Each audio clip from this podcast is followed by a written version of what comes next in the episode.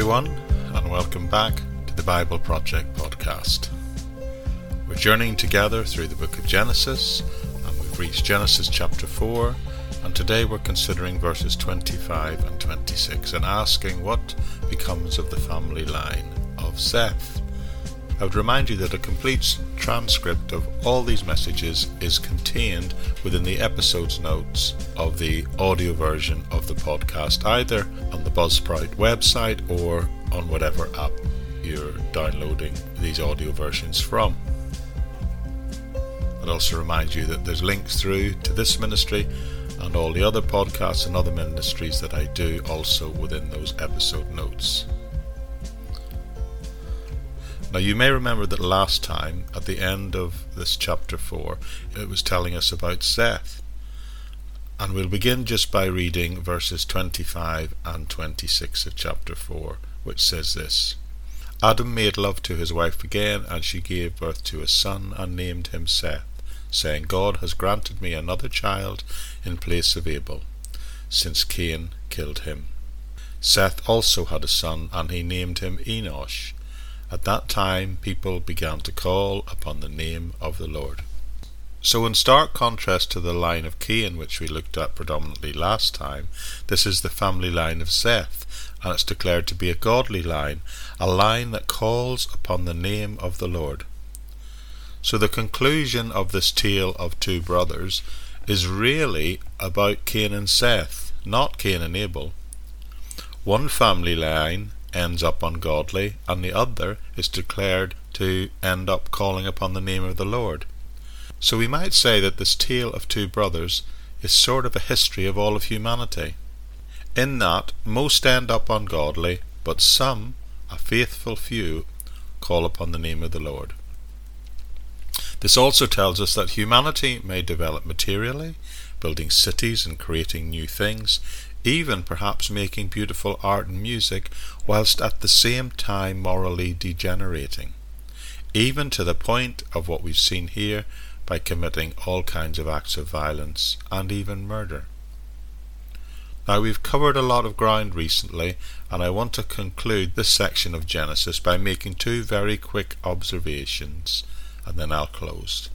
First of all, I want to put this story in the context of the whole book of Genesis. You may remember a few weeks ago, or quite a few weeks ago, towards the beginning of this series, I talked about the phrase, this is the history of, or this is the generation of, and how that phrase appears 11 times in the book of Genesis, and each time we see that phrase, it marks a turning point in the text. Well, we've arrived at one of those points today. All the way back in chapter 2, we saw that it said this is the history of the heavens and the earth when they were created by the Lord God. In other words, these early chapters tell us how God created the heavens and the earth, and now Genesis is saying that this is what subsequently happened to that creation. So to summarize so far, the first observation I'd like to make is, is that mankind disobeyed God, and a result of that led to disobedience, violence, and even murder. But a faithful remnant still called upon the name of the Lord. God had put the human race in paradise, but they had chosen to disobey him, and consequently, within one generation and a single act of disobedience, the society that followed had degenerated into violence and murder. Unbelief led to disobedience, and disobedience led to murder.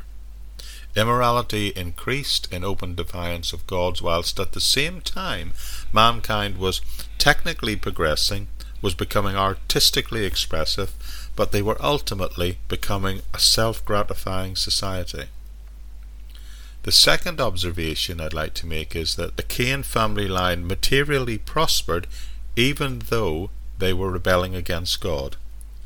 Cain's descendant took the lead in building cities, developing music, even advancing agriculture and spreading, some might say, civilization, but at the same time they were falling into sin and violence.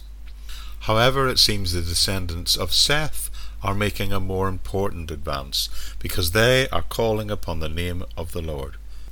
So the reality is, and it's a reality that goes all the way back to this first generation, is one that a society can advance materially whilst at the same time getting further and further away from God. In a spiritual sense, one family line built cities and the other family line built cathedrals. One family line, whilst living in the midst of a disobedient, defiant, depraved society, still found a way of calling upon the name of the Lord. So here's the question Which line will you choose to join? Let me put it like this. You may make progress in your life because you become better educated. You may even gain more material possessions, even perhaps achieve position of great power or influence. But if you do that, please remember to do it all for the glory of God. Include the Lord in everything you do. An individual can obtain incredible heights, make incredible achievements, but they can still leave God out of their lives. In 1969, we know man landed on the moon. Do you know that NASA made a plaque to put on the lunar lander, and that plaque said something about the fact that we were landing there for all mankind? The plaque was to be signed by all the astronauts and President Nixon. So it was taken to the White House for approval, and there was a debate amongst the staff. One of the staff looked at the plaque and felt he should add the phrase under God.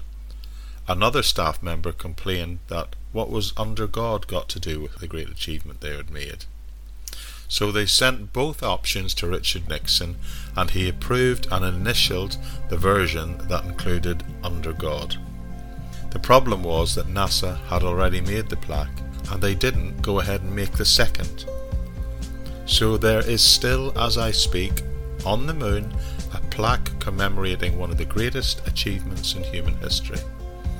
We landed on the moon, and what a great achievement that was for humanity. But apparently, we did it without God. And that, my friends, is a picture of the line of Cain. A line of great achievements, people who built great cities, originated music and art, initiated the work of skilled craftsmen and builders, but did it without God. So don't go the way of Cain, friends. Go the way of the family line of Seth, Submit your life into the care of and to the glory of God.